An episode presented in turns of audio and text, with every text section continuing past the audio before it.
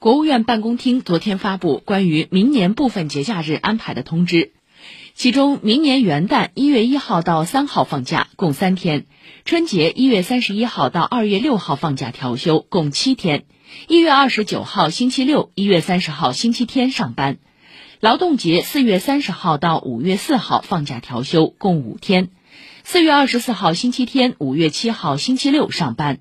国庆节十月一号到七号放假调休，共七天；十月八号星期六、十月九号星期天上班。